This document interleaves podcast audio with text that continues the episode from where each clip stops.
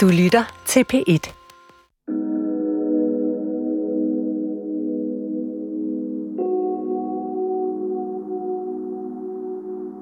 Mange tak for et godt samarbejde til alle involverede i forbindelse med organdonation, hvor donor var en 9-årig dreng. Lungerne blev transplanteret til en yngre kvinde. Leveren blev transplanteret til et lille barn i Finland. Den ene nyre blev transplanteret til en midaldrende kvinde. Den anden nyre blev transplanteret til en ung mand i Sverige. En stor tak fra fire meget taknemmelige patienter. Hvad betyder det her brev for jer? Først og fremmest så betyder det jo, at Theodor har været med til at redde fire menneskers liv. Julies 9-årige søn, Theodor, døde på fodboldbanen. Hans organer blev doneret til fire andre. Men hvert år dør der danskere på ventelisten til et nyt organ, og andre bliver taget helt af ventelisten, fordi de bliver for syge til at modtage et. Folk får det simpelthen ikke gjort. De mangler det sidste kærlige skub, og der kan jeg jo bruge min egen personlige historie i forhold til den måde, jeg eksponerede på, hvordan jeg har delt min sorg. Mads Seppelov er opsat på at få reglerne for organdonation ændret i Danmark. Han har stillet et borgerforslag, der vil gøre voksne danskere til organdonorer, med mindre deres pårørende eller de selv siger nej. For det er så ubehageligt for de fleste mennesker at skulle forholde sig til egen dødelighed og gøre sig tanker omkring, jamen altså, hvad skal der ske, hvis jeg dør? Nogen, der skal åbne mig op og tage nogle organer ud, og er jeg reelt død? Så mange forskellige tanker kommer i spil hos folk, og så kommer modviljen bare, ej, jeg venter til en anden dag.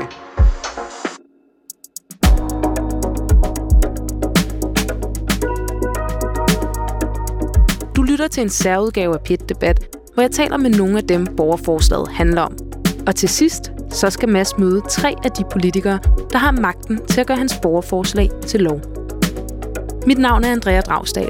I dag skal det handle om organdonation.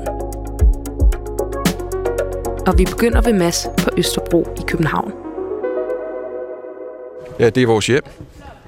Josefine har, hun er jo født her i 2004, så hun har boet her siden 2004 hele sit liv. Den dag, da Josefines hjerte svigter, vil du ikke prøve at tage mig igennem den dag? Jamen altså, vi havde jo været sammen, Josefine og jeg. Vi havde været ude og gå tur ude på Charlottenlund Fort. Vi havde været over og købt noget frokost til øh, hinanden, og havde siddet i køkkenet og spist kylling og haft det skægt, og jeg havde givet hunden noget at spise. Og det synes hun ikke var i orden, fordi øh, jeg havde sagt, at jeg ikke ville give ham kylling. Men det gjorde jeg, og så havde vi bare en rigtig hyggelig snak. Og øh, jeg ville øh, faktisk ud og køre en tur ned og besøge min kæreste, som jeg havde dengang. Og spurgte, om Josefine hun ville med. Og det havde hun ikke lige lyst til. Hun ville gerne være hjemme og hygge. Så vi aftalte bare, at, øh, at vi sås lidt senere. Jeg lige ville give et præg, så kunne vi spise noget aftensmad sammen. Faktisk forårsruller. Så konkret kan jeg huske det. Og så kører jeg afsted.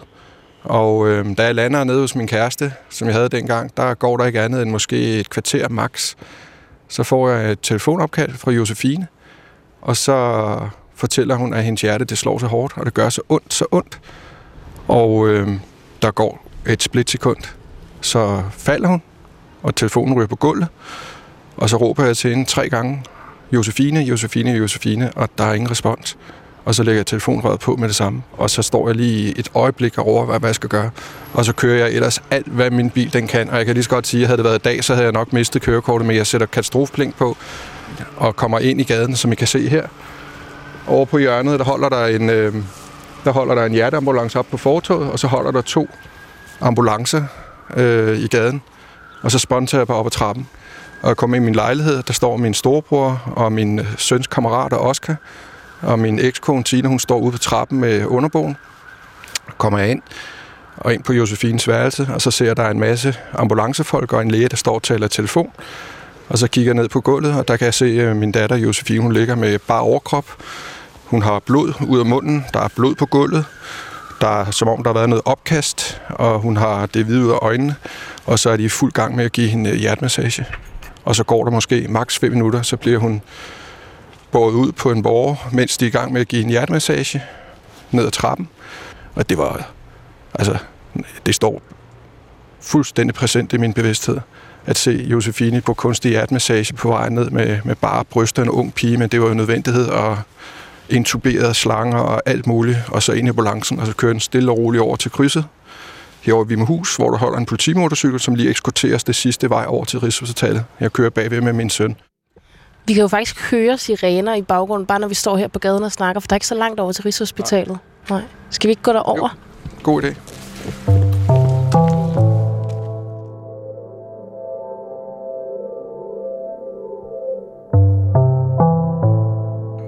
Jeg hedder Vita Andreasen, og øh, vi sidder på mit kontor øh, i en dejlig præstebolig, øh, få hundrede meter fra, fra Fynsvig øh, ved Lillebælt. Præster øh, bliver jo også opsøgt af mennesker i sorg. Øhm, og øh, der mærker vi, at det er et helt speciale, vi har.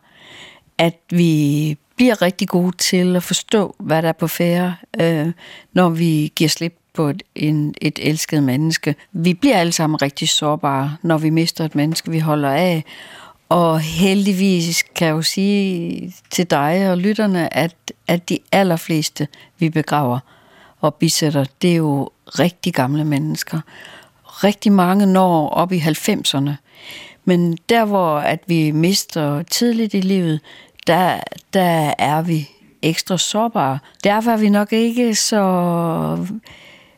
øhm, parate til at, at forudgribe øhm, ind i menneskers liv, om det er positivt eller negativt, og, og, og afgive organer til hinanden.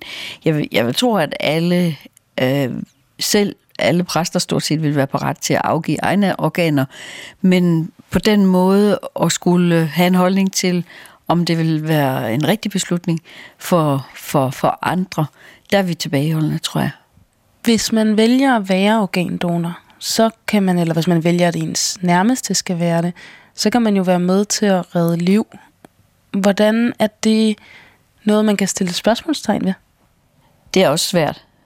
Og, og det er rigtig vigtigt for mig, når jeg deltager i den her samtale, at få sagt, at at jeg synes ikke, jeg sidder med det rigtige svar. Jeg synes, det er et meget følsomt emne, og jeg, jeg oplever det som, som værende noget meget sårbart. Og øh, ofte er det jo, at, at der er en familie, der ofte står uventet og skal tage afsked med et, et kært familiemedlem.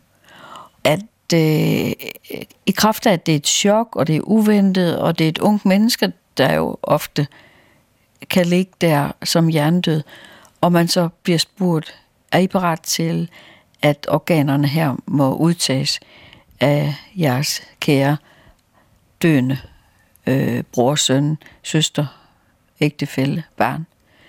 Så når du spørger mig, om, om det ikke er ukærligt, hvis man ikke øh, er parat til at give sine organer, så vil jeg vente den om at sige, selvfølgelig er det en kærlighedsskande at give organer øh, ved, når det er muligt, og når familien vil kunne leve videre med den beslutning. Der er også øh, nogle politiske partier, der taler om, at det skal være et krav at tage stilling. Så ikke, at man som udgangspunkt ikke er hverken det ene eller det andet, men man skal tage stilling som voksen. Hvad tænker du så om det? Jamen, jeg bliver jo altid bange, altså når et politisk system altså, øh, bliver en form for formønder eller overgrebstænkning. Fordi vi, vi, vi er bare så sammensatte. Det, det er måske noget af det, jeg tager allermest med mig, når jeg er præst. Hold op, jeg har hørt altså jo i hundredvis af menneskers livshistorier. Og, og det, er bare, det er bare en kamp. For rigtig mange mennesker er livet en kamp øh, hvor at rigtig mange ting er på spil. Slægtens historie, øh, andre tab, vanskelige tab, man har været igennem, angsten for selv at få en alvorlig sygdom, eller hvad der nu på den måde kan bringe uro i et, en menneskesjæl. Så ja, jeg, jeg, jeg tænker, at et menneske altid er mere end det, som et politisk system kunne aftvinge. Og jeg er frygtelig bange for politiske overgreb mod en befolkning og mod det enkelte menneske. Jeg tænker, vi præster, vi virkelig kæmper for det enkelte menneskets frihed til også at være mærkelig eller sær eller langsom eller uovervejet eller ubeslutsom eller hvad man nu kan være, fordi man netop har en historie med sig, hvor man har allerede har oplevet forskellige ting ske i en familie. Men er det ikke lidt voldsomt at tale om et politisk overgreb, når det, der er forslaget, er at få folk til at tage stilling om noget, der kan redde liv? Jo, men nu sagde du faktisk, at det skulle være hele befolkningen, altså alle. Altså, så synes jeg, at så det, det er simpelthen, øh, altså, hvis man lader sådan en tvangsting ind over, det, det er et overgreb. Men, men, men, men du skal have den anden side af mønten med fra mig, øh, det er, at hver gang mennesker helt frivilligt øh, donerer organer, tænker jeg, at det er en kærlighedsgerning.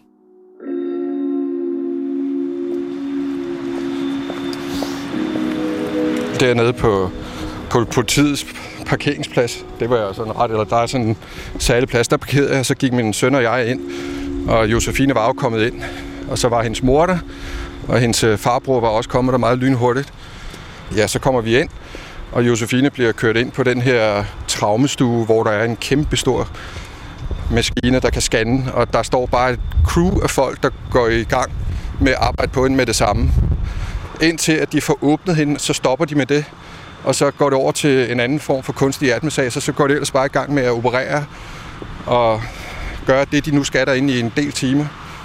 Og jeg kan bare huske, da den første hjertelæge kom ud, og han, øh, han kom faktisk gående i civiltøj ind og tager tøj på og går i krig. Han kommer også ud på et tidspunkt og fortæller nogle ting omkring Josefines situation. Og så knækker filmen for min storebror, hendes mor, mig selv. Vi græder bare, ligesom nu. Det var så brutalt at få information omkring øh, Josefines situation, men det var jo virkeligheden. Hun lå derinde. De kunne ikke garantere hendes overlevelse. De gjorde, hvad de kunne. Det var virkelig brutalt, og det er også stærkt eller hårdt nu. Fordi jeg vidste ikke, om hun ville overleve. Det gjorde os virkelig ked af det, så ja, alle fire mennesker, vi brød sammen og græd. Fuldstændig græd. Og så kæmpede de videre. For til sidst at have fået gjort hende stabil. Men uden vidstheden om, omkring Josefine, hun var der. De kunne ikke garantere, om Josefines hjerne den stadig var i orden, eller om den var for hjerneskade af ja, næsten et par timers dårlig cirkulation i hjernen. Det, det kunne de ikke give noget svar på jo i den situation. Det kunne de ikke vide. Det var virkelig brutalt. Ikke at vide, hvad købt eller solgt. Virkelig brutalt.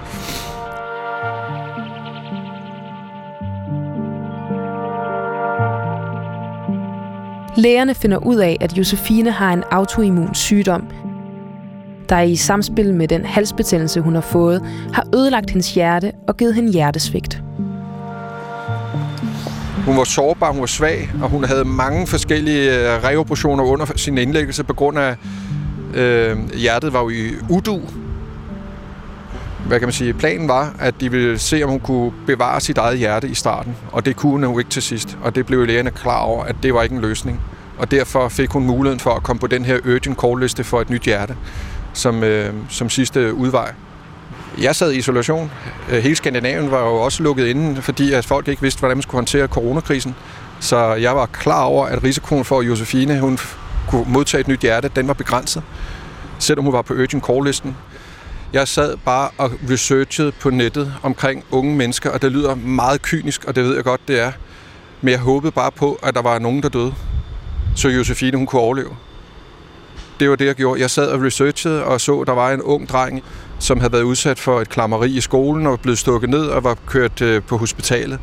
Og øh, det gjorde bare for mig, at jeg sad og krydsede fingre for, at det menneske desværre måtte øh, blive erklæret hjernedød, så Josefine kunne overleve. Det var det, jeg tænkte. Og det ved jeg godt lyder ikke særlig næstekald eller empatisk, men det var, hvor jeg var. Det var min datter. Jeg tror, de fleste vil gøre kæmpe med, gennem ild og vand for, at deres eget barn skal overleve, og sådan havde jeg det.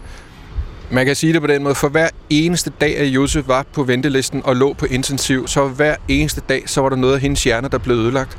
Og det kan siges så konkret, fordi mens hun var øh, på den her venteliste, så vidt jeg husker det, der får hun et øh, massivt tilbagefald. Der er kredsløbsforstyrrelse, hjertet er... Øh, der, der, der er dårlig cirkulation, så det forudsætter nogle blødninger, så hun skal ned med det samme på øh, operationsbordet og kut en sen aften i påskedagene. Og øh, hverken hendes mor, bror eller jeg var til stede, og det skal gå snappy. Og øh, på vejen ned til operationen får hun kæmpet sig til som sygeplejerske, hun kæmper sig til at sige, husk at sige til min familie, at jeg elsker mig alt på jorden.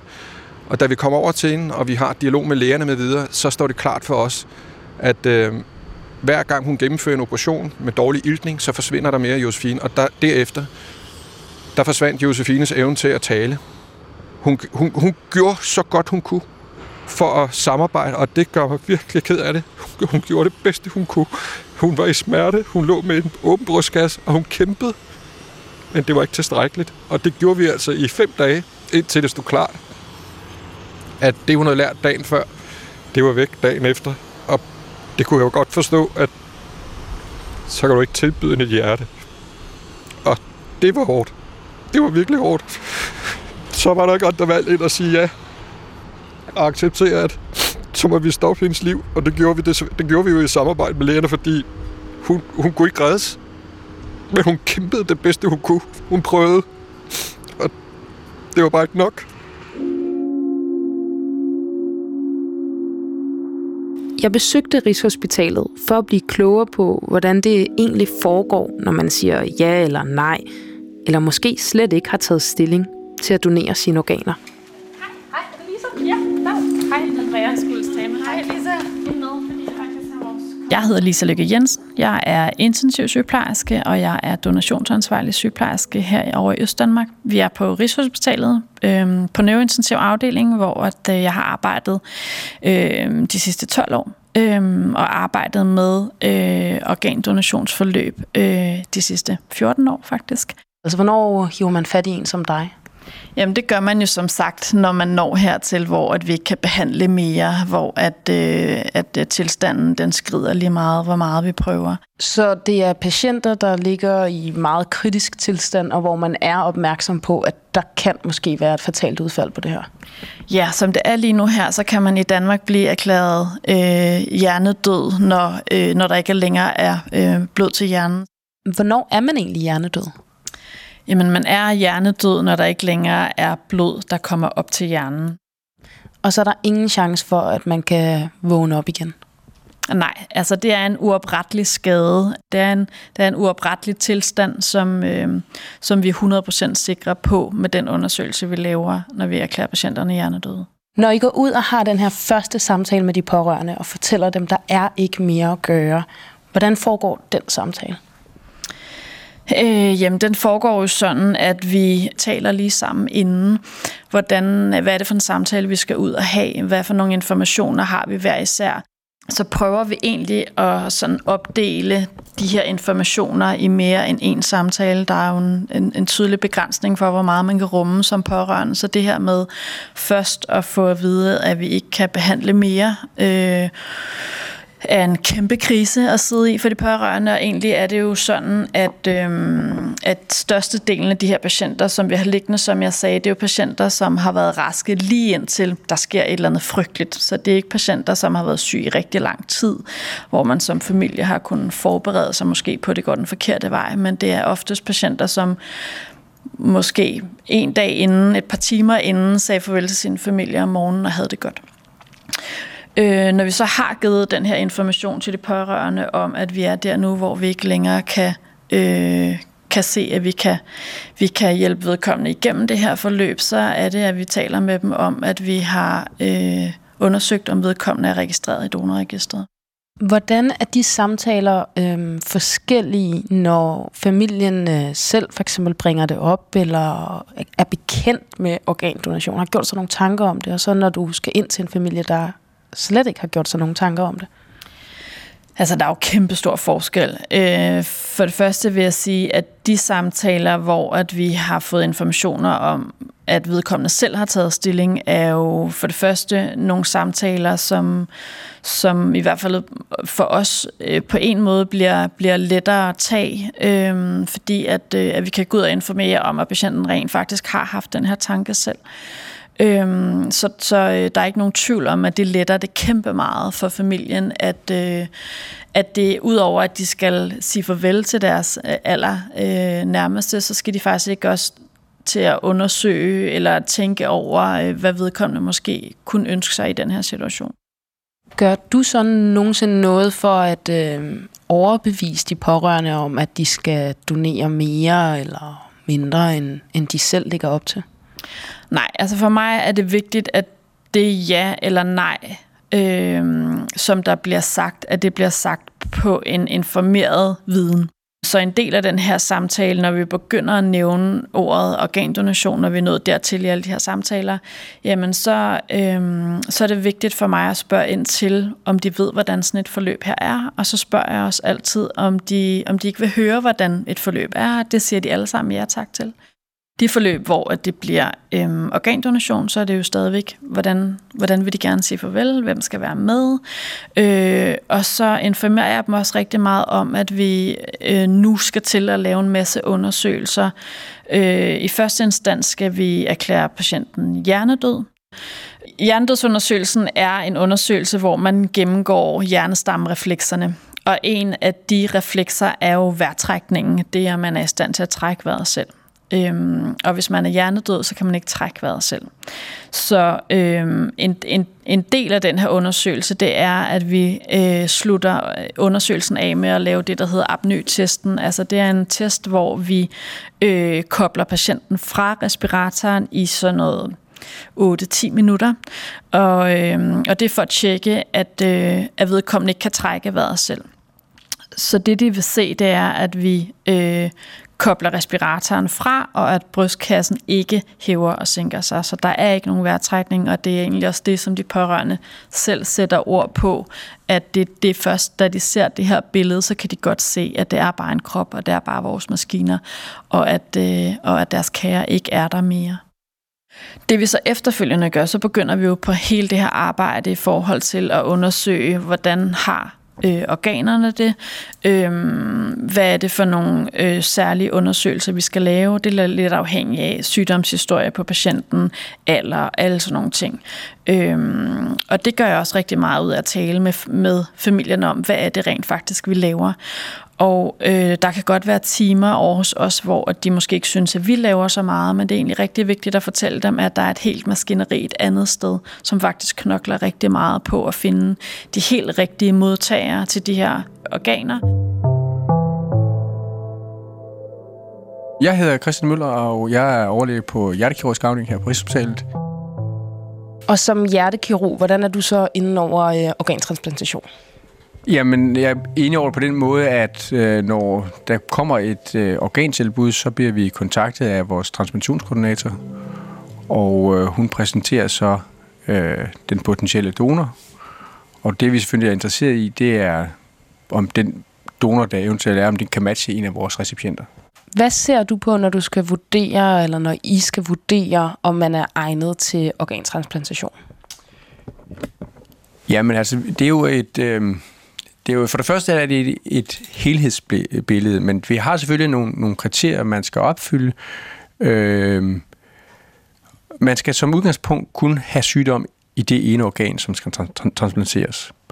Og øh, det betyder, at hvis, hvis, man, øh, man, hvis man har andre følgesygdomme, som gør, at andre organsystemer er påvirket, så øh, kan det være svært at tilbyde en transplantation. Øh, det er jo sådan, at vi ved, at jo, jo ældre man er, jo større risiko for det er, at man har andre øh, sygdomme eller ting, der gør, at man må forvente, at øh, risikoen for en transplantation er for stor i forhold til den gevinst, der er. Øh, som, sagt, øh, som sådan er alder ikke i sig selv en kontraindikation, men vi ved jo, hvis man er meget, jo ældre man er, jo mere skrøbelig er man også, og hvis man så har oveni har andre småskavanker, enten at man har et for meget lavt øh, kropsvægt, eller for eksempel, man har sukkersyge med svære følgesygdomme, så gør det, kan det gøre, at man ikke er vurderet egnet til en transplantation ud fra risikoen er for stor i forhold til den eventuelle gevinst der. Og det er selvfølgelig også set ud fra lyset af, at antallet af organer er desværre begrænset. Så du ser simpelthen på, hvad er sandsynligheden for, at det her det bliver en succes? Ja. Ser I også på, hvor god man vil være til at passe på sit nye organ? Ja, det gør vi bestemt. Altså, i del af vurderingen til, om man er egnet til transplantation, er jo også, om man vil kunne, øh, kunne, kunne varetage den efterfølgende medicinske behandling og kunne gennemføre de opfølgninger, der er. Fordi det er klart, at når man får et nyt organ, så vil man i den, specielt i den tidlige periode efter transplantationen skulle kunne hyppigt komme til, til kontroller, og det kræver, at man kommer regelmæssigt, og man også følger de instrukser, som der er givet. Så det er en klar vurdering i, om man vil kunne passe ordentligt på sit øh, transplanterede organ. Hvad med sådan noget med, hvilken livskvalitet man vil få efter? Hvordan øh, afvejer I det? Livskvalitet, det er jo selvfølgelig noget individuelt, men det er jo klart, at vi, vi, vi tilstræber jo, eller vi, vi vurderer jo hele tiden på, om når man giver det her nye organ, at man jo også vil kunne få den gavn, altså man skal jo have den efterfølgende frihed. Man skal jo gerne kunne nå tilbage på samme højde, som man tidligere har været. Øhm, og vi har jo også eksempler på, at når folk er efterfølgende blevet hjertetransplanteret, så begynder de jo at løbe igen, og de kan en masse ting. Så de, mange vender jo tilbage til et, et arbejdsliv og, og en normal hverdag. Kan man være sikker som organdonor på, at ens organer går til en, der fortjener det?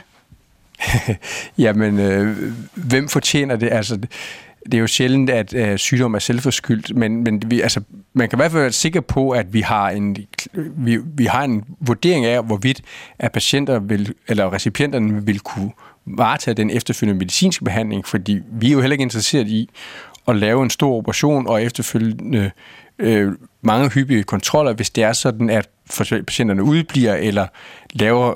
Fordi hvis de stopper med deres immunsupprimerende behandling, så, øh, så ved vi, at så vil man få afstødninger, og det vil gøre, at det nye hjerte, vil, vil blive dårligt.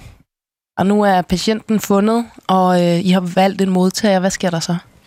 Jamen, så, så øh, skal vi jo have udsendt vores øh, udtagerhold, eller vores donorkirurg.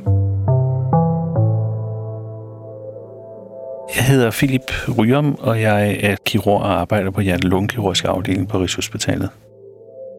Hvad kalder man det, du gør? Kalder man det at høste organer, at tage organer? Hvad kalder man det? Ja, der er jo ikke noget sådan bestemt ord for det, men at høste organer kan man jo i princippet godt uh, sige, eller, eller hvad den, der er organudtager i forbindelse med uh, transplantationsprocessen. Og hvordan foregår sådan en transplantation så? Man møder op her på Rigshospitalet på, i, nede i en, i, en, i en kælder, hvor der så er en ambulance, der er parat til at køre os afsted, enten til det hospital i Danmark, hvor vi skal øh, hente organerne, eller øh, i nogle tilfælde flyve os derhen, hvor at vi har behov for at hente organerne. Så øhm, i mange tilfælde, så kører vi bare afsted den ambulance, som er blevet, eller trans- sygtransport, som er blevet øh, stillet til rådighed for os. Og i nogle tilfælde, så kører vi ud til lufthavnen, hvor der er en særlig indgang, som vi bliver sluset ind af, og så holder der et, et privat fly, sådan et leaset fly, som vi så flyver afsted i. Og det kan være til fjerne destinationer i Danmark, som Aalborg for eksempel, og så alle andre skandinaviske lande, der flyver man så til. Hvor det længste, du selv har været afsted? Og det er i, øh, i, i Finland. Øh, et... Øh, ikke for mig nærmere bekendt sted, men altså vi, vi øh, fløj i hvert fald til Helsinki, og så kørte vi i bil i en times tid ud i den, i den finske ødemark et eller andet sted, hvor der så pludselig var et hospital. Og når man så ankommer til hospitalet, hvad enten det er i Finland eller Aalborg, hvad sker der så?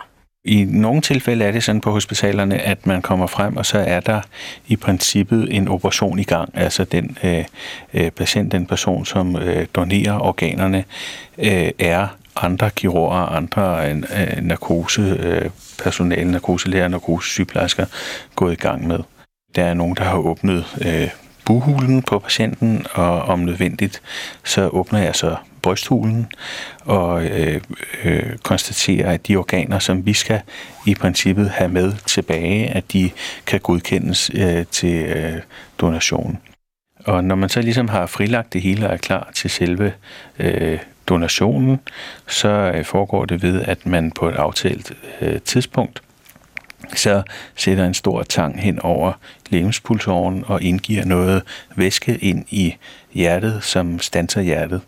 Og samtidig giver man noget væske ind i, i øh, den store øh, arterie, som forsyner lungerne med, med blod, sådan så at de også bliver præpareret med noget særligt væske. Og i det øjeblik, at man jo i princippet sætter tangen hen over hjertet og stanser hjertet, så er patienten jo ikke bare hjernedød, men også hjertedød på det tidspunkt. Når al væsken er indgivet, og hjertet er stanset, og hvad skal man sige, cirkulationen er bragt fuldstændig til ophør, så er det så, at man så kan fjerne organerne fuldstændig. Og det vil altså sige, at man så klipper hjertet ud på en helt, hvad skal man sige, bestemt måde, sådan så at det er lettest muligt at sy ind i den øh, patient, som skal modtage det bagefter. Det pakker man så i nogle, øh, som regel i nogle, i nogle store øh, plastikposer, som der er noget kold væske i også, sådan så man kan holde det afkølet undervejs. Og når man så har organet fuldstændig sammenpakket i den her plastikpose, så putter man det ned i en køletaske, og så er man i princippet klar til at, at, at bruge det, altså fjerne det og rejse hjem med det igen. Der lander vi igen i kælderen under Rigshospitalet, og så går jeg hen til øh, den afdeling og ind på den operationsstue, hvor mine kolleger så er i gang med den patient, som skal modtage organet.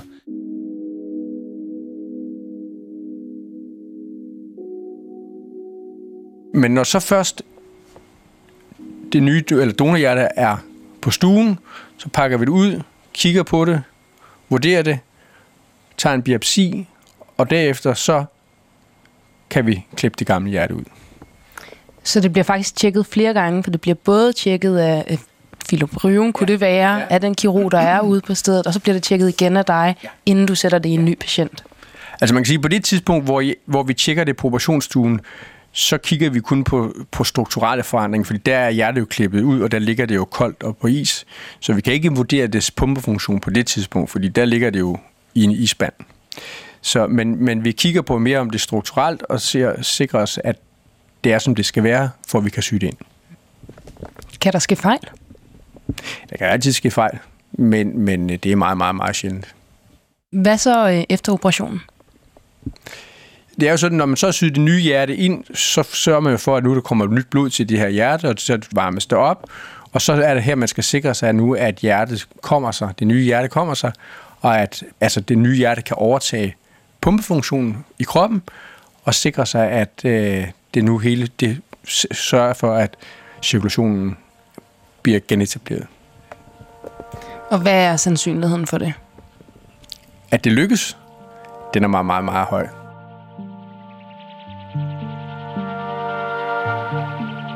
Kan man se pænt normal ud, hvis man har fået sit hjerte taget ud?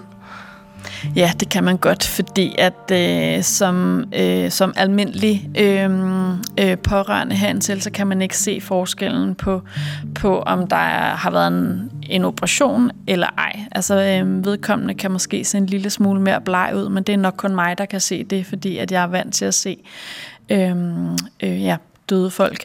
Øh, men ellers er det sådan, at øh, øh, der bliver lavet et langt operationsar sådan nede fra under navlen, afhængig af sådan op til ja, sådan midt på, på brystkassen. Øhm, det bliver syet pænt sammen igen, der bliver sat en pæn forbinding på, øh, og så er det jo, at enten får patienten deres eget tøj på, eller så får de noget hospitalstøj på, så man som familie vil ikke kunne se det her en af de vigtige roller, jeg har, det er også egentlig at bare lægge kortene på bordet. Øhm, jeg får rigtig meget ud af at være helt ærlig omkring helt basic, hvad er det for et forløb, øh, hvad er det for nogle undersøgelser, vi skal lave, er der nogle organer undervejs, som viser sig at være for dårlige til, at vi kan øh, transplantere dem, og det måske ikke bliver lige så mange, som vi i første omgang tænkte, jamen så er, er det vigtigt at sige det. Så, øh, så øh, den her information må vi faktisk godt give til de pårørende bagefter om, øh, hvordan er det gået organerne. Og, og det vi egentlig kan sige, det er jamen måske, at øh, for eksempel, øh, at det er en midalderne kvinde, som har fået hjertet, og hun har det i dag godt. Øh, og den information er igen noget, der giver sindssygt meget mening for de pårørende. De vil virkelig gerne have den her information.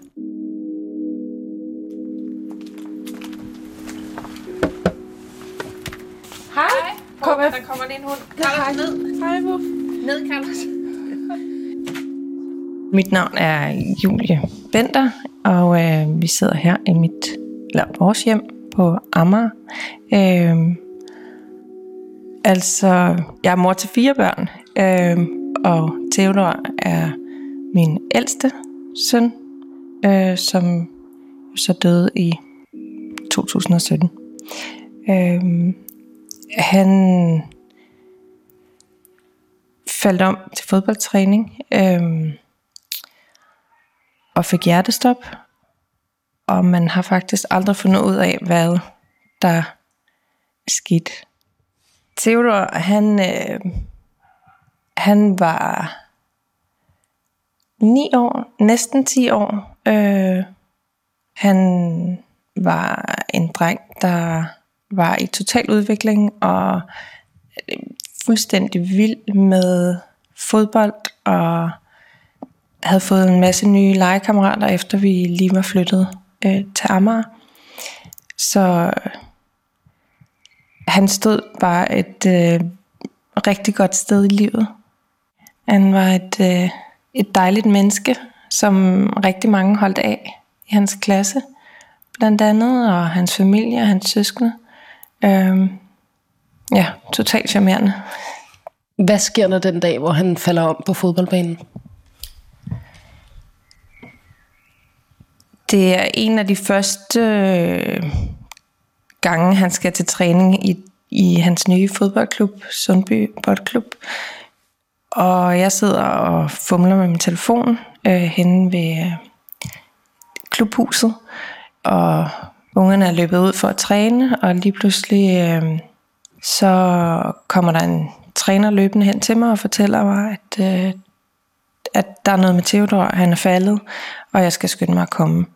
Øhm, og da jeg kommer der, derover faktisk et stykke fra, så kan jeg se, at det er alvorligt, og jeg øh, råber, at de skal ringe efter en ambulance, en lægeambulance. Øhm, og jeg kommer hen til ham og ser, at han, han har det ikke. Altså han har det virkelig dårligt, han er diffus, og han, jeg kan godt lige øh, øh få lidt kontakt til ham, øh, men det er ikke meget kort tid. Og så går han i kramper, og der kommer en læge og, og siger til mig, at først så tror han, at det er okay, og jeg skal mærke Theodors puls. Øh, efter han siger, at okay, han har ikke puls, og så går det stærkt derfra. Og ja, jeg sidder foran i ambulancen, og Theodor, de prøver at give ham hjertemassage. Han har en, jeg tror det hedder en atypisk øh, hjerterytme, som gør, øh, at man kan ikke støde den, eller den er ikke stødbar. Øh, så de skal øh, give ham hjertemassage. Før vi er inde på Rigshospitalet med politieskorte, og i myldretiden, så går der nok 45 minutter eller sådan. Hvornår i den her proces begynder I at tale om organdonation? Jeg tror først, vi begynder at tale om det på det tidspunkt, hvor vi ved, at håb, vores håb det er, det er slukket. Theodor kommer ikke til at overleve det her. Og vi bare står og er fuldstændig ødelagt. Og, og altså, ja, vores liv er jo totalt forandret, og det er så stor en tragedie, vi står i. Og på et tidspunkt tror jeg, der er en, at vi bliver stillet over for det. Eller der er i hvert fald er nogen, der, nogle læger eller sygeplejersker, der, der måske foreslår, at det er noget, vi skal, eller siger, at det er noget, vi skal forholde os til. Og jeg har allerede på det tidspunkt helt sikkert tænkt tanken. Øh, jeg mistede min far et halvt år inden jeg mistede Theodor. Han havde selv taget stilling til det. Øh, og det var for mig en meningsfuldt, at han ligesom havde truffet den beslutning. Det er klart, det er noget helt andet at stå med sit eget barn, en lille dreng, som skulle leve videre. Det er så meningsløst, det der, der er sket. At det, at Theodor måske kan redde nogle andre mennesker, det bliver på en eller anden måde et lille bitte håb i, det her, i den her total tragedie. Får I lov at sige farvel på den måde, I godt kunne tænke jer? Fordi vi har valgt, at Theodor skal være organdonor, så får vi faktisk nogle ekstra dage sammen med ham. Øhm, jeg er på hospitalet hele tiden. Jeg forlader ikke hospitalet en eneste gang. Jeg sover sammen med Theodor. Vi har familie og venner, som kommer og besøger øh, og tager afsked med Theodor. Så vi får jo nogle ekstra dage til at, at være sammen med ham i den her periode, hvor man leder efter de, de rigtige match, og det er jo aldrig en afsked, man har lyst til. Men vi er meget taknemmelige for, at vi fik de der ekstra dage. Fyldte det her med organtransplantationen noget i dagene efter han stod? Altså det fyldte, det var noget, der blev nævnt ved talen, talerne til hans bisættelse. Øh, vi havde mange folk, der sendte screendom bag, at de havde meldt sig som organdonor. Så på den måde var det stadig med. Men, men det er klart, en sorg over at have mistet ham, den var selvfølgelig... Øh, ja, det var det, der fyldte. Og altså, det vil, sorgen vil jo altid være der. Øh, jeg tror mere, det er sådan, det der med en gang imellem, så kan man tænke, gud, der, der er faktisk fire mennesker på den her jord, der går rundt med, med noget fysisk fra Theodor. Det er en vild tanke. Altså, når det ikke kunne være anderledes, så, så synes jeg, det er en, en meningsfuld tanke. Nu går vi lige præcis et sted, hvor det er, at øh, lige her, hvor vi står, det er jo her, hvor vi øh, holdt Josefines faktisk minde, mindesdag, efter hun var død, den 26. april 2020. Det er faktisk lige her i, i Fældeparken, hvor jeg stod. Her på fodboldbanen? Lige præcis. Det var så ikke med mål med videre dengang. Det var under coronakrisen, så der var jo bare helt bragt. Og så var der bare en, en tom græsplæne der klokken 6 om morgenen, da vi stod her. Og havde samlet en masse mennesker. Familie, venner, cheerleading-veninder, klassekammerater, skolelærer, alt hvad der kunne trækkes. De, de kom en tidlig morgen der, den søndag, og så stod vi her og havde øh, ja, en mindesamoni med noget musik. Sorgens dag, men også en smuk dag at tage afsked til Josefine. Så sendte jeg ja, 15 hjerteballoner afsted, som en kammerat havde fået købt til mig, og så tog vi afsked med Josefine, inden vi blev, hvad skal man sige, opløst, for politiet de kom lige til sidst, men øh, det var fair nok. Hvad sagde politiet? Ja, de var jo meget nysgerrige. Der kom to øh, politivogne, og jeg havde øh, fire kammerater, som stod i hver øh, verdenshjørne, der gik derhen og ville høre, hvad der foregik. Det var jo lige en uge øh, efter coronakrisen, eller corona var, havde lukket samfundet ned, og man må ikke forsamles. Så gik jeg over og talte med dem og fortalte, hvad det handlede om, og så den vagthavende, han sagde, fair nok, øh, så længe I bryder op og ikke lige står her længere end ja, kvarter 20 minutter, så, fair, så kondolerer de, og ja, så stoppede vi det derefter. Det første nummer, vi spillede, det var faktisk et nummer med Lars H.U.G. Se verden, der vågner. Det var et øh, langsomt, øh, smukt nummer, som er sådan meget melankolsk om øh, håbløshed, smerte og sorg. Øh, og jeg, jeg græd, og det gjorde mange af dem, der var deltagende, så sandelig også. Men det var bare virkelig et smukt nummer, fordi solen, der var lidt skyindfald, og han synger lidt om det der med at se verden, der vågner, og så kom solen op over træerne, og så forsvandt skyen, og så kom solstrålen, som Josef altid har været, og så løb tårerne bare ned. Altså, det gør det næsten også nu. Det var virkelig rørende. Altså ligesom solen kommer frem nu? Ja, lige præcis. Og der, der er jo nogle gange mere mellem himmel og jord, end hvad man lige forstår. For det, ja, Josef var en solstråle, og det var også det, der skete på den dag.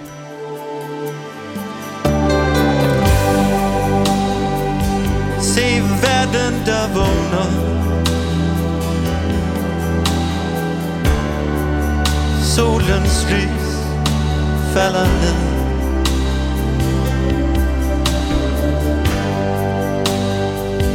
Hør verden der kalder På at du, du skal gå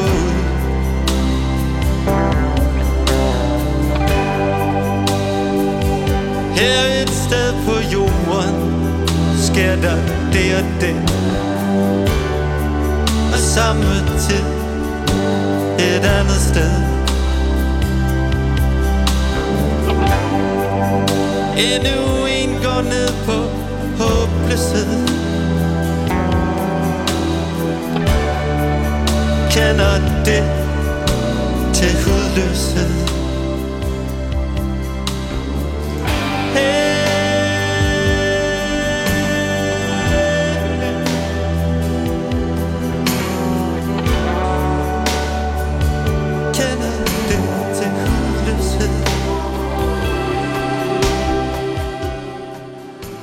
Det var den første del af den her særudgave af Pit Debat.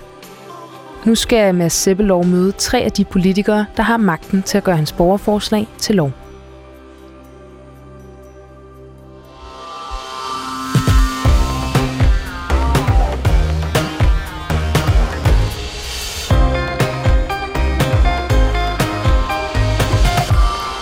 Rasmus Horn Langhoff, sundhedsordfører i Socialdemokratiet. Skal alle danskere være organdonorer, når de fylder 18 år?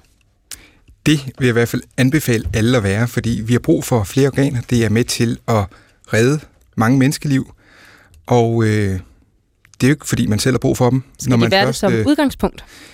Jeg mener, at det er noget, man selv skal tage stilling til, og vi har brug for, at mange flere tager stilling til det. Og hvis alle tog stilling til det, så vil vi få de organer, vi har, vi har brug for. Så det er noget, man selv aktivt skal have lov til. Jeg er selv organdonor, og jeg sætter stor pris på, at, øh, jeg selv har fået lov til at sige, at det vil jeg gerne være. Per Larsen, sundhedsordfører for konservativ. Ja eller nej, skal man være automatisk organdonor, når man bliver 18 år? Nej, det skal man ikke, men man skal tage stilling til, om man vil være organdonor. Fra man fylder 18 år? Præcis. Stinus Lindgren, vi har også dig med. Du er også sundhedsordfører. Hvad siger du? Jamen, jeg synes, det er en rigtig god idé, at vi antager, at folk gerne vil. Men det er selvfølgelig altid den enkeltes valg, så man kan jo sige nej eller ja, eller ved ikke, hvis det er, hvis det er der, man står. Sundhedsordfører for Radikale Venstre. Mange venter stadig på nye organer. Ved udgangen af 2021, der stod 389 patienter på venteliste til at få et nyt et af slagsen. Skal flere tage stilling og blive organdonor? Skal politikerne overhovedet blande sig i, hvad du gør med dine organer, når du ikke er her længere? Det er en særudgave af P1 Debat i dag, hvor vi ser på et borgerforslag om at gøre alle danskere til organdonor fra de fylder 18 år. Altså, med mindre deres pårørende modsætter sig det. I den første del af det her program, der har jeg talt med kirurger, en sygeplejerske, præsten Vita og moren Julie, hvis 9-årige søn blev organdonor for et andet barn og tre voksne. Nu skal Mads Sebbelov, der har stillet borgerforslaget om organdonation, møde de politikere, der sidder med magten til at beslutte, om hans forslag skal blive til lov. Er du klar på det, Mads? Ja, det kan du tro. Mit navn det er Andrea Dragsdal. Velkommen til.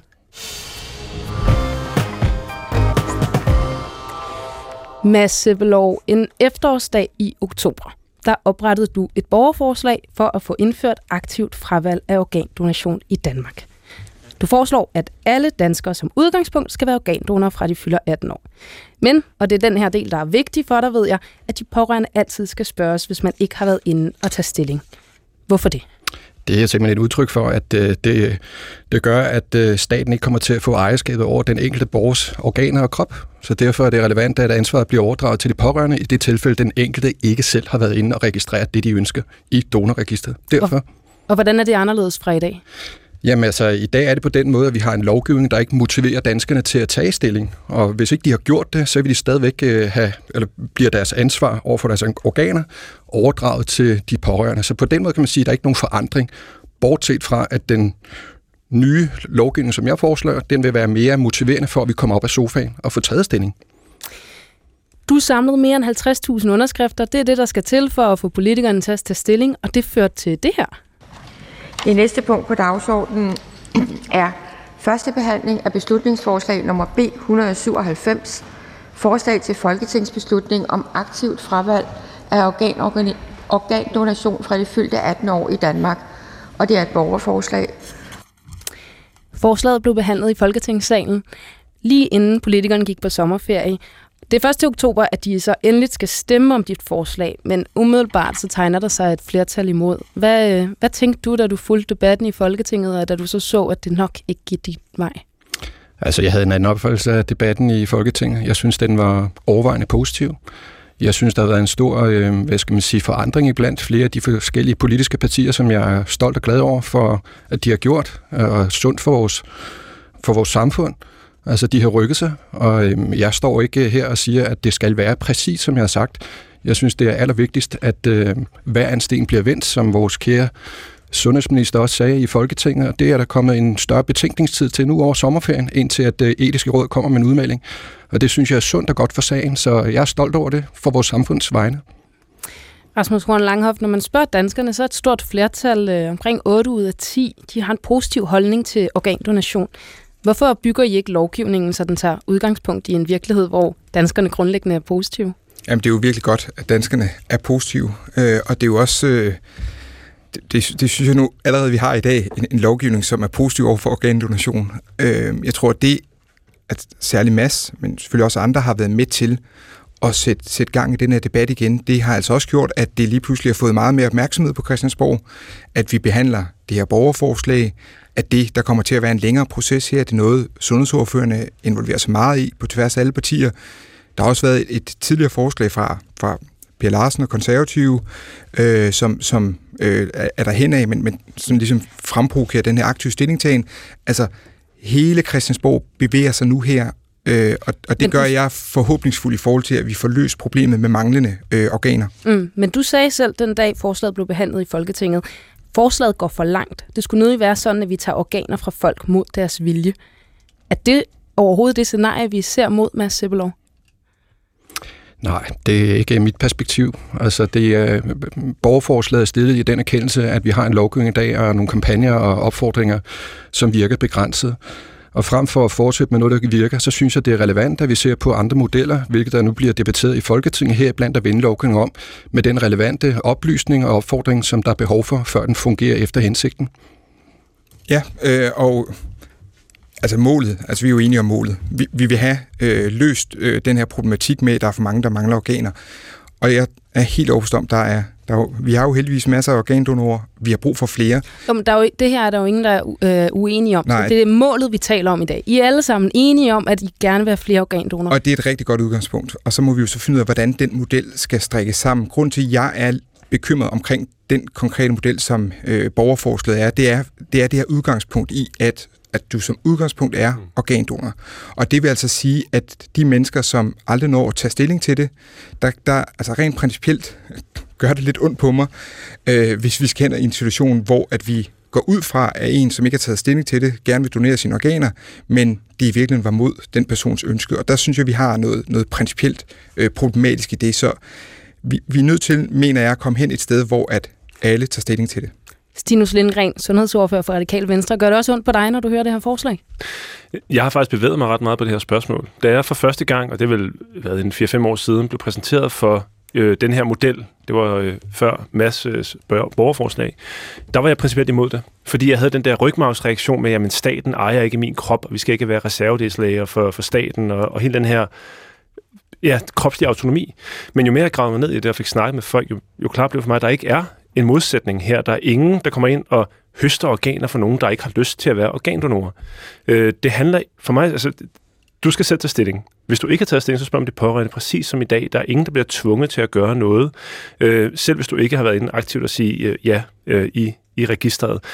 Og, og for mig at se, at det er noget principielt i, hvad er det, hvad er det vi signalerer? Fordi som det er i dag, så antager vi jo, at folk ikke vil være organdonorer. Vi antager, at hvis ikke du har gjort noget, så vil du nok ikke, og så er det op til de efterladte. Men vi kan jo se, når man spørger øh, befolkningen, og det vil du også sætte ind på tidligere, at langt, langt de fleste er positive vil gerne være organdonorer. Der er bare rigtig mange, der ikke aktivt får taget stilling til det. Så at vente den om, jamen, så vil jeg mene, så matcher vores lovgivning meget bedre i virkeligheden. Per Larsen, er der brug for at vende organdonation på hovedet og indføre det her aktive fravalg? Nej, det synes vi bestemt ikke, det er. Altså, øh, man kan jo risikere at komme i en situation, øh, hvor at øh, man kan være i tvivl om, om vedkommende har taget stilling. Og den situation, den vil vi øh, ikke overlade nogen i. Så øh, altså, vores tilgang til det er den, at man skal tage stilling, øh, og det har vi fremsat et forslag om, øh, sådan så at, at vi er helt sikre på, at vi tager et kvantespring i forhold mm. til at få nogle flere organdonorer øh, ind. Øh, Lad os vende tilbage til jeres forslag, Per Larsen. Men hvad er udfordringen med at øh, vende den om, så når man som udgangspunkt er organdonor, men at man altid lader de pårørende have det sidste ord? Jamen, altså, som udgangspunkt, så er min krop jo min egen, og det er ikke øh, andres, kan man så sige. Det er den ikke, så langt jeg er i live, og det er den øh, for så vidt heller ikke, øh, når, når at, at jeg ikke er mere. Så øh, den, det, det, det scenarie her med, at man bare tager, tager udgangspunkt i, at alle de vil gerne være organdonorer, det kan man altså ikke. Der er jo trods alt, øh, øh og heldigvis er der 80 procent eller deromkring, som, som er aktive og, og synes, at det er ganske glimrende, at man, øh, man øh, er organdonor. Men problemet er bare, at folk de ikke tager stilling stilling, og det vil vi gerne have dem til øh, på en, en fornuftig måde, øh, sådan så at man er sikker på, at vedkommende, som ligger i en respirator og kan være potentielt egnet som organdonor, også selv har, har haft et ønske om det. Mm. Kunne man ikke være med til at skubbe det, danskerne til at tage stilling, hvis man som udgangspunkt var organdonor? Nej, jeg tror faktisk mere, man øh, risikerer, at der bliver færre organer til rådighed, fordi der simpelthen måske vil være nogen, som når de øh, øh, øh hører om det her, så, så simpelthen øh, melder fra og, og siger, at det vil de ikke, øh, fordi at der er en øh, form for tvangselement i det, øh, og, og noget, som måske kan virke usympatisk på en eller anden måde. Både Mads Sebelov og Stinus Lindgren fra Radikale står og ryster på hovedet herinde. Mads Sebelov, er dit forslag et tvangsforslag? Nej, det mener jeg bestemt ikke, det er. Jeg synes, det er et godt forslag, som øh, imødekommer de, de udfordringer, vi har i dag. Og så vil jeg samtidig sige, at den tvivl, som øh, Per Larsen han udtrykker her i forhold til, at der skulle være på, eller mennesker, der ikke har taget stilling, og det bliver overdraget til de pårørende at tage ansvar for det, jamen den eksisterer i dag, og den vil også eksistere efterfølgende. Men øh, for, forskellen er igen, at øh, ved det her forslag, som jeg har stillet, så vil der være væsentligt større oplysning og information omkring det, så man ved, hvilket ansvar man overdrager til sin efterladte, hvis ikke man har gjort sine refleksioner. Men er der ikke noget om, at man signalerer til danskerne som udgangspunkt, så er dine organer ikke dine? Nej, den, den, øh, den præmis køber jeg ikke, fordi hvis man dykker ned i borgerforslagets øh, indhold og tekst, så er det et kærligt skub, øh, set i lyset af, at der er en positiv stemning, overvejende positiv stemning til organdonation i det danske samfund. Stinus Lindgren fra Radikale. Hvorfor stod du og rystede på hovedet, da Per Larsen talte? Men jeg var helt enig i det, øh, Mads siger. Jeg synes også enig i den bekymring, Per Larsen lufter. Øh, jeg mener bare, at det var, fordi det var det, jeg selv tænkte i sin tid. Men som sagt, jo mere jeg har gravet ned i det her, jo mere klart bliver for mig, at der er ikke den der modsætning. Der er ikke nogen, der bliver tvunget til noget. Det er ret vigtigt, at vi bruger ordene rigtigt her, fordi folk, der lytter med, risikerer at få en forkert opfattelse. Der er ingen tvang i det her. Og så er det også vigtigt, at vi kigger på, på erfaringer fra andre lande. Det her er jo ikke noget, som masser har fundet på over natten, og vi nu er ved at lave i Danmark for første gang nogensinde i hele verdenshistorien. Det passer ikke. Der er mange lande, der har noget, enten som det her, eller noget, der minder om det her. Så det er jo ikke sådan, at vi starter fra bare bund. Der er faktisk erfaringer, af, man kan kigge på her. Og erfaringen er bare, at når man bruger den her model, ikke alene, men når man bruger den her model kombineret med information og debat, bare det, vi står her, så ser man, at flere tager stilling. Og målet er jo ikke, at alle faktisk skal, men alle folk skal tage stilling. Det er jo også fint at sige nej, men det, at man får, mm. man får kombineret de her ting, det gør så, at registrene bliver fyldt mere, end de er i dag. Rasmus Langhoff, 20 EU-lande har allerede indført aktivt fravalg til organdonation. Danmark er dermed faktisk et af de få, der ikke har. Er vi ikke lidt bagud?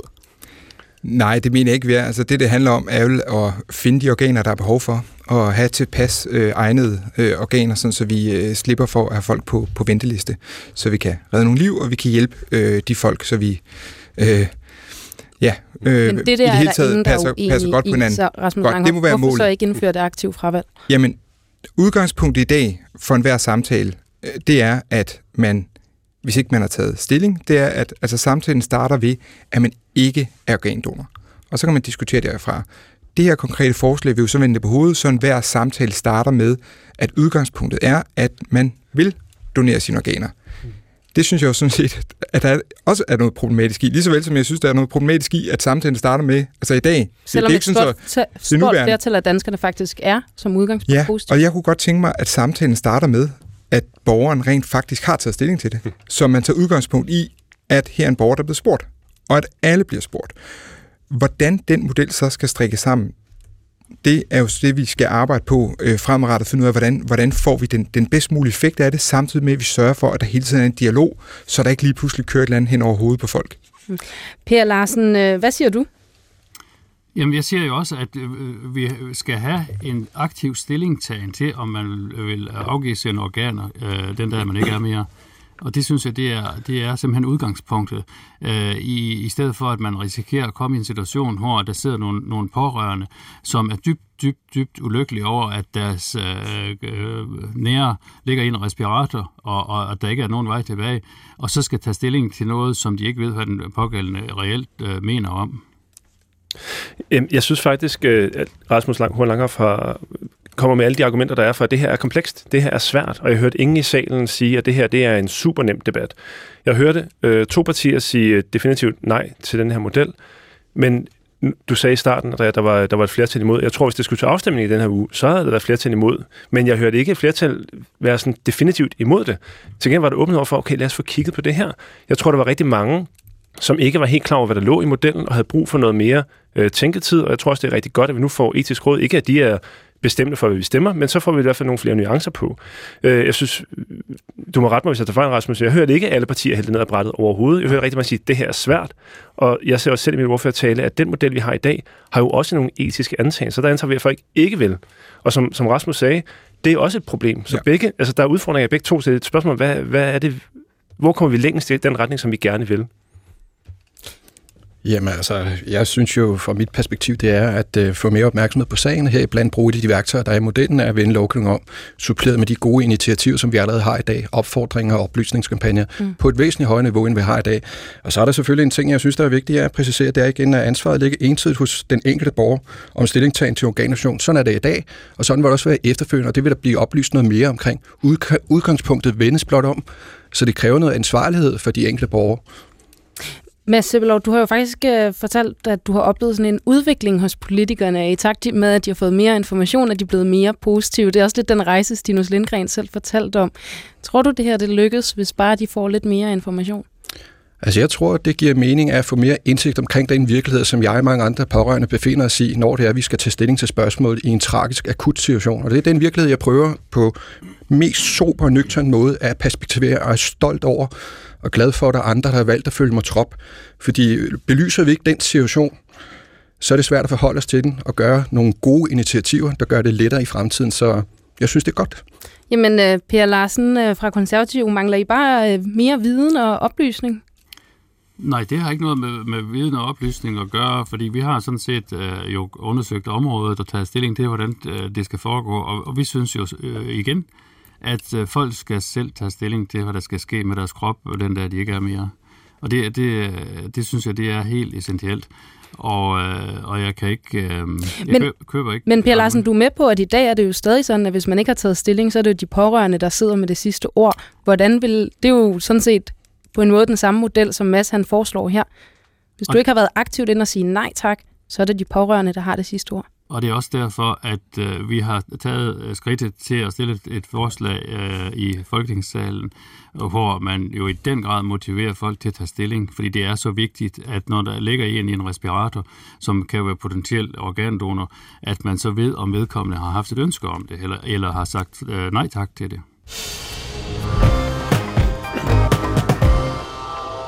Det var jo simpelthen nøgleordet til, at vi nemlig også skal tale om konservativs forslag. For i den første del af det her program, der har jeg talt med præsten Vita, der fortæller, hvor svært nogle danskere har det med at tale og forholde sig til døden. Men konservative vil jo indføre en obligatorisk pligt til at tage stilling, når man får udstedt kørekort, sygesikringsbevis eller pas. Per Larsen, vil I tvinge danskerne til at tale om noget, der både er svært, sårbart og ubehageligt for nogen? Jamen det er utrolig vigtigt, at man øh, også øh, runder det, at vi alle sammen skal herfra, og hvad der så skal ske. Og netop fordi vi har et stort ønske om, at alle de, øh, der har lyst til, og, og et ønske om, at deres organer de skal bruges igen, at de også får taget stilling. Så derfor har vi jo så stillet det her forslag, som netop øh, handler om, at hver gang man ligesom kommer i kontakt med det offentlige, det kan være, når man går ind og kigger i sin sundhedsjournal, eller når man skal have et pas eller et kørekort, eller på anden måde, at så bliver man lige mindet om, at man skal lige tage stilling. Altså vil man øh, være med som organdonor, øh, eller vil man ikke være med som organdonor, eller ved man ikke. Og hvis man nu ikke har lyst til at tage stilling? Ja, så kan man jo trykke på den uh, knap, der hedder ved ikke. Hvad sker der så? Ja, så øh, bliver man jo ikke registreret, eller så bliver man registreret som om, at det ved man ikke. Hvad tænker I om det, Rasmus Horn Langhoff fra Socialdemokratiet? Jamen, vi, vi stemte jo øh, for øh, beslutningsforslaget fra de konservative, jo også fordi, at der var den fleksibilitet i forslaget, at lad os, lad os prøve at dykke mere ned i det her, og så se, hvordan vi, vi kunne lave en model, som, som har de øh, elementer øh, af at, at øh, invitere mere aktivt til en stillingtagen, men så stadigvæk have mulighed for, hvis man absolut ikke ved det, så kan man, kan man så sige, ved ikke, og så kan man tage stilling til det senere i livet, og man har mulighed for at ændre det, øh, så længe man, øh, man, man, øh, man lever. Øh, men, men, men det her med på et eller andet tidspunkt, altså tanken om, at altså, i takt med, at du sådan møder det offentlige, så var det noget, man kunne, man kunne tage stilling til. Det, det synes jeg, der er noget, noget spændende i, som vi i hvert fald er meget interesseret i at, at dykke mere ned i og se, om, om det kunne være en model. Mm. Mads Sebelov, det her er noget, der er, sådan, er mere udbredt politisk opbakning til. Er det en model, der er god nok for dig? Altså, jeg synes, det er et godt skridt på vejen. Men jeg finder ikke, at det er tilstrækkeligt. Og jeg synes også, man skal have med her, at øh, i det tilfælde, man bliver stillet enten fuld tilladelse, begrænset tilladelse, eller ved ikke, så synes jeg lige, man skal uddybe, hvad det egentlig berører, så folk er klar over de konsekvenser, der er en af de tre valg. Der er jo reelt set fire valg inde på den her sundhed.dk. Altså det, allerede i dag. Ja. Det, det er der nemlig, og i det tilfælde med vel, jeg ved ikke, så vil jeg bare gøre opmærksom på, jamen så overleder jeg øh, det i stedet til min nærmeste pårørende at tage stilling til, om mine organer må anvendes til transplantation og forskning efter min død. Det synes jeg er vigtigt at have med i den sammenhæng, så det ikke bliver for simplificeret, fordi det er jo en af de ting, der kan gøre, at folk øh, undlader at tage stilling til organdonation. Det skal belyses noget mere. Så jeg i synes, det er praksis, hvis man trykker ved ikke, så er det de pårørende, der bestemmer. Hvis man ikke har taget stilling, er det de pårørende, der bestemmer. Præcis. Hvis dit forslag blev vedtaget, og man ikke har været inde og aktivt sige ja tak, så er det også de pårørende, der bestemmer. Per Larsen, øh, hvad, hvad tænker du om den kritik, Mads, han, øh, eller den bekymring, Mads rejser her? Jamen, altså, øh, udgangspunktet for os har hele tiden været, at man skal tage stilling, og, og, og, og, og jo flere, der har taget stilling, jo lettere er det jo for de efterladte at vide, hvad der har været vedkommendes ønske. Og det synes jeg sådan set, at det er det bærende element i det her. Det, er, det vi... ved de pårørende vel ikke, hvis man har været inde og trykke Nej, ved men, ikke? Men, men hvis det er sådan, at man trykker ved ikke, så vil man jo som udgangspunkt også signalere til sine efterladte, at det er lidt op til dem at tage stilling til det. Hvad siger Radikal Venstre? Er det godt nok for jer? Altså, vi stemte også for, og det er også en, en noget, jeg har luftet i alle de debatter, jeg har været i tidligere, at det her, det er, det er noget, man kunne gøre. Men jeg ser det ikke som enten eller, jeg ser det som, som både og. Øh, fordi det her, altså, vi er jo alle sammen enige om, det kan jo altså på tværs af alle folketingspartier, alle er enige om, at jo flere, der tager stilling, også hvis man siger nej, men jo flere, der tager stilling, jo bedre er det. Det vil vi alle sammen gerne opnå. Så spørgsmålet er, hvordan kommer vi derhen? Det her forslag, det er jo vigtigt, som, som Per Larsen også siger, at det, det er jo ikke, man skal jo ikke tvinge folk til at sige enten ja eller nej, fordi det tror jeg vil have nogle rigtig uheldige konsekvenser. Øhm, så der skal også være mulighed for at sige, det ved jeg simpelthen ikke. Øh, og så kan man jo så indføre, hvis du trykker ved ikke, at du bliver mindet om det et år efter, eller hvad vi er. Man siger, har du så fundet det nu? Altså, jo så skal mere, man have gør, sådan en årlig øh, påmindelse om noget, man egentlig ikke har lyst til at tage stilling til? Jeg tror, ja, fordi jeg synes faktisk, det der med at sige, at man ikke har lyst til at tage stilling til det, det er sådan lidt, Øh, lidt billigt at slippe det her, fordi i sidste ende ender det bare med, at man skubber det over på de pårørende. Og så så de i en svær situation og bliver tvunget til at stilling, fordi det gad man ikke selv. Det synes jeg, man skal huske at have med her. Men det er ikke uden konsekvenser, det er også det, jeg hører Mads sige. Hvis du siger, ved ikke, så betyder det ikke, at, at det er et eller andet diffust. Det, det betyder, konsekvensen af det er, at du siger, det vil jeg ikke tage stilling til, det må de pårørende gøre. Det kan være fair nok, men jeg synes bare, det er vigtigt, at man, man bliver mindet om det, fordi hvis du fylder 18 år, når du fylder 18 år, så kan det godt være, at det kan du simpelthen ikke forholde dig til. Din død, det er om 100 år, og det, det kan du slet ikke tænke over det her. Og det er fair nok. Men så kan det godt være, at når du fylder 20, 30, 40, øh, når du får børn, når du får kørekort, du pludselig finder, okay, det her er faktisk vigtigt, og så er du moden nok til at tage stilling, så blive mindet om det nogle gange. Det har jeg intet problem med overhovedet. Men igen, jeg synes også, man må se på, på andre landes erfaringer, og det her skal ikke stå alene. Jeg var vært for en høring her tilbage i, i maj måned, tror jeg det var, hvor man så på Island, som gjorde begge dele. Og der havde man det også, det var en lang proces.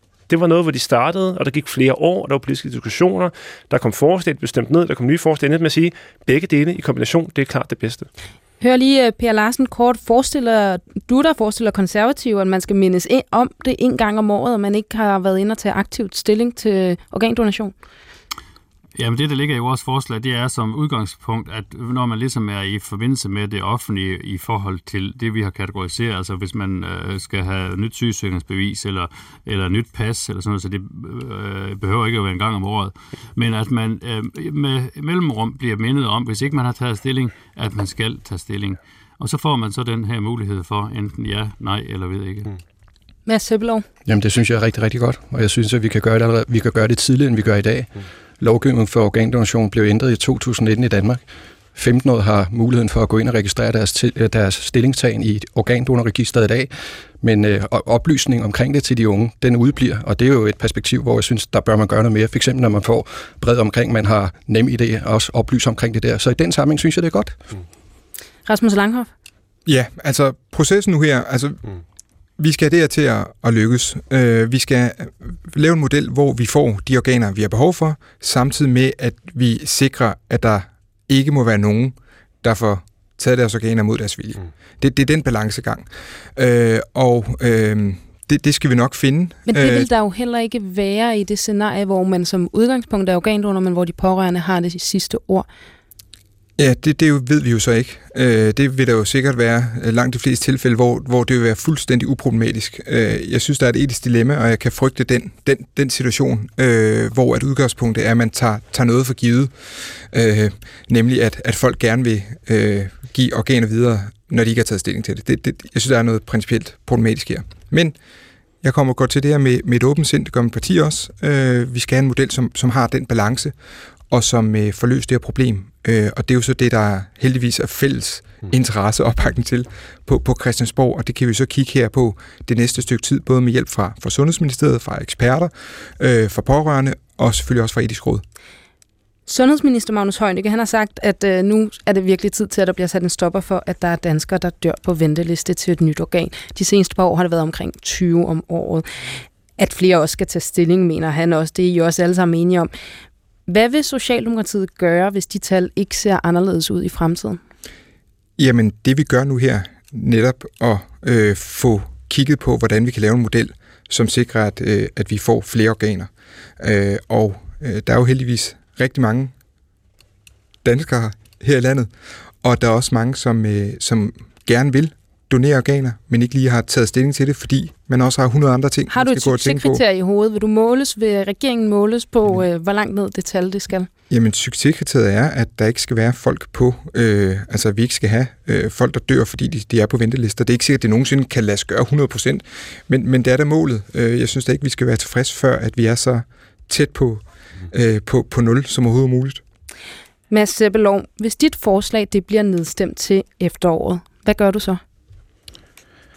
Jamen altså, hvad jeg gør, altså, det har jeg ikke taget stilling til nu, for at nu sige det så formelt, som jeg kan gøre det, men altså, det er jo en mulighed, der er, men jeg vil jo sige igen, at sagen har fået en meget stor opmærksomhed. Jeg tror, det har plantet mange øh, refleksioner i mange mennesker, så forhåbentlig over tid, så, så vil det ske alligevel. Det var det for denne særudgave af P1-debat. I den første del besøgte jeg kirurger og en sygeplejerske på Rigshospitalet, præsten Vita og moren Julie, hvis 9-årige søn blev organdonor for et andet barn og tre voksne. Og så fortalte Mads Sebbelov historien om Josefine og tiden, hvor de ventede på et nyt hjerte til hans 15-årige datter. Har du ikke lyttet med fra start, så kan du finde hele programmet i DR Lyd. Bag programmet står også journalist Mathias Bjergum og lyddesigner Frederik Ludvig. Mit navn er Andrea Dragstad. Tak fordi du lyttede med.